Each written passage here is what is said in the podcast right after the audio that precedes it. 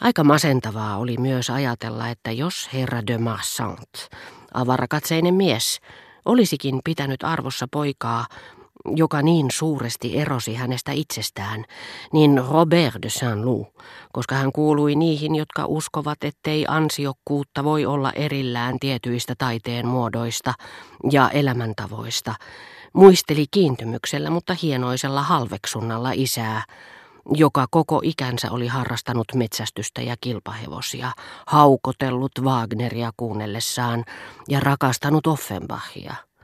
Sään luu ei ollut tarpeeksi älykäs ymmärtääkseen, että älyllisillä arvoilla ei ole mitään tekemistä tietyn esteettisen kaavan kanssa, ja hän suhtautui herra de Marsantin älyllisyyteen hiukan samantapaisella ylenkatseella kuin millä olisivat voineet suhtautua Boileauhön ja Labicheen Boileau nuorempi tai Labiche nuorempi jotka olisivat olleet kaikkein symbolistisimman kirjallisuuden ja mahdollisimman vaikeatajuisen musiikin innokkaita kannattajia.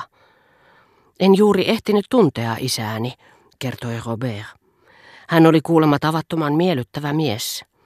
Hänen onnettomuudekseen koitui elää aivan mahdottomana aikakautena, syntyä Faubourg Saint-Germainissa elääkseen kauniin Helenan loistoaikoihin riittää mullistamaan yhden ihmiselämän. Jos hän olisi syntynyt sormusta fanaattisesti ihailevaksi pikkuporvariksi, tulos olisi kai ollut erilainen. Minulle on sanottu, että hän oli suuri kirjallisuuden ystävä, mutta mistä sen voi tietää, kun teokset, joita hän piti kirjallisuutena, ovat järjestään kaikki vanhentuneita.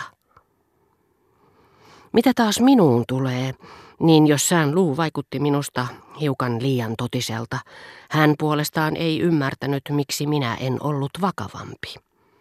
Arvostellessaan joka asiaa vain siihen sisältyvän älykkyyden mukaan, näkemättä mielikuvituksen juhlaa, jonka minulle tarjosi moni hänen pintapuolisena pitämänsä seikka. Hän ihmetteli, että minä, minä, jonka alapuolella hän kuvitteli olevansa, saatoin sellaisesta kiinnostua. Heti ensipäivinä sään luu valloitti isoäitini alituisella ystävällisyydellään, jota hän kaikin tavoin vaivautui meille molemmille osoittamaan, niin kuin myös luontevuudella, luonnollisuudella, millä hän siihen suhtautui niin kuin kaikkeen tekemäänsä. Sillä luonnollisuus, ilmeisesti siksi, että se antaa ihmisen taidon ja taiteen takana aavistaa luonnon, oli hyve, jonka isoäitini asetti kaikkien muiden yläpuolelle, niin hyvin puutarhoissa, missä hän ei mielellään nähnyt, kuten esimerkiksi Compreessa, liian säännöllisiä kukkapenkkejä, kuin myös keittotaidon alalla, missä hän vihasi kaikenlaisia krokaaneja, joissa vain vaivoin erottaa niiden valmistamiseen käytetyt ainekset, puhumattakaan pianon soitosta, mikä hänen mielestään ei saanut olla liian huoliteltua, viimeisteltyä, jopa niin, että hän suhtautui Rubinsteinin haparoiviin lyönteihin ja riitasointuihin suorastaan ihaillen. Tätä luonnollisuutta hän arvosti aina sään luun vaatetusta myöten, ihailisen sulavaa tyylikkyyttä, missä ei ollut mitään sliipattua, eikä turhan tärkeää, ei jäykkää eikä tärkättyä. Vielä enemmän hän ihaili tämän rikkaan nuoren miehen kykyä elää ylellisyydessä huolettomasti ja vapaana, muistamatta rahaa, ottamatta itseään liian vakavasti. Hän näki tätä puoleensa vetävää luonnollisuutta jopa sään luun säilyttämässä kyvyttömyydessä, mikä yleensä katoaa lapsuusiän myötä samalla kuin tietyt sille ominaiset fysiologiset erikoispiirteetkin, estää kasvojaan kuvastamasta mielenliikutuksia. Esimerkiksi jokin, mitä hän halusi, mutta ei odottanut saavansa, oli se sitten vaikka kohteliaisuus, sai niille leviämään niin äkillisen, niin palavan, niin löyhähtävän ja laajenevaisen mielihyvän, että hänen oli mahdotonta pidätellä ja kätkeä sitä. Nautinnollinen irvistys sai vastustamattoman otteen hänen kasvoistaan. Poskien liian hieno hipiä päästi kuultamaan helakan punan, Silmissä kuvastuivat hämminki ja ilo, ja isoäitini oli äärimmäisen vastaanottavainen tälle avomielisyyden ja viattomuuden viehättävälle ilmenemismuodolle, joka muuten sään luussa ainakin siihen aikaan, jolloin häneen tutustuin, oli luotettava ja tosi. Mutta olen tuntenut erään toisen henkilön, ja sellaisia on paljon, jossa ohimenevän punastumisen fysiologinen vilpittömyys ei alkuunkaan estänyt moraalista kaksinaamaisuutta. Usein se vain osoittaa, miten voimakkaasti reagoivat nautinnon tunteeseen, niin että ovat aseettomia sen edessä ja joutuvat tunnustamaan sen toisille luonteet, jotka kyllä pystyvät mitä rumimpiin petoksiin. Mutta ennen kaikkea isoäitini ihaili sään luun luonnollisuutta, hänen tavassaan mutkattomasti myöntää minua kohtaan tuntemansa sympatian, jonka ilmaisemiseen hän käytti sanoja, joita isoäiti ei itse oman tunnustuksensa mukaan olisi löytänyt, oikeaan osuvia ja todella rakastettavia sanoja, jotka Sevigné ja Posarjan olisivat allekirjoittaneet. Hän teki epäröimättä pilaa heikkouksistani.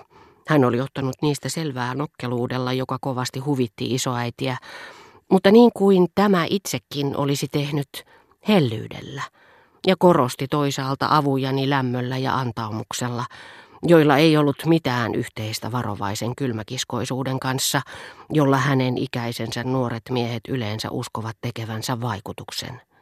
Ja hän näki vaivaa, torjuessaan ennalta vähäisetkin pahan olon tunteeni, vetämällä huovan jaloilleni, jos ilma oli huomaamattani viilentynyt, järjestämällä niin, että jäi illalla vähin äänin myöhempään seurakseni, jos vaikutin surulliselta tai huonovointiselta, jota, ottaen huomioon terveydentilani, jonka kannalta olisi ehkä ollut suotavampaa minun karaista itseäni hiukan enemmän, isoäitini piti miltei liiallisena, mutta joka minuun kohdistuvana kiintymyksen osoituksena liikutti häntä syvästi. Me pääsimme hyvin pian yksimielisyyteen siitä, että meistä oli tullut henkiystävät ikiajoiksi, ja hän lausui meidän ystävyytemme ikään kuin olisi puhunut jostakin tärkeästä ja ihmeellisestä, joka olisi ollut olemassa meidän ulkopuolellamme, ja jota hän kohta nimitti, lukuun ottamatta rakkauttaan rakastajattareensa, elämänsä suurimmaksi iloksi. Jollakin tapaa nämä sanat tuottivat minulle surua ja minun oli vaikea vastata niihin, sillä en tuntenut hänen seurassaan, hänen kanssaan keskustellessani, ja niin varmaan olisi käynyt, olipa sitten kysymyksessä ollut kuka tahansa, jälkeäkään siitä onnesta, jota minun sitä vastoin oli mahdollista nauttia ilman seuralaista. Yksin ollessani tunsin joskus tulvahtavan sisimmästäni jonkin niistä vaikutelmista, jotka soivat minulle ihanan hyvän olon tunteen – mutta kohta kun olin jonkun seurassa tai puhuin jollekin ystävälle, mieleni teki täyskäännöksen. Se suuntasi ajatuksensa tähän keskustelukumppaniin, eikä minuun itseeni. Ja kun ne seurasivat tätä vastakkaista rataa, ne eivät tuottaneet minulle minkäänlaista nautintoa. Sään luusta erottuani yritin sanojen avulla panna jonkinmoiseen järjestykseen sekavia minuutteja, jotka olin hänen kanssaan viettänyt – Ajattelin, että minulla oli hyvä ystävä, että hyvät ystävät ovat harvinaisia. Tunsin olevani vaikeasti tavoiteltavien aarteiden ympäröimä ja nautin nimenomaan minulle luonteenomaisen mielihyvän vastakohdasta. Mielihyvän, jota tunsin ammennettuani itsestäni ja tuotuani valoon jotakin, mikä oli minuuteni hämärissä piileskellyt.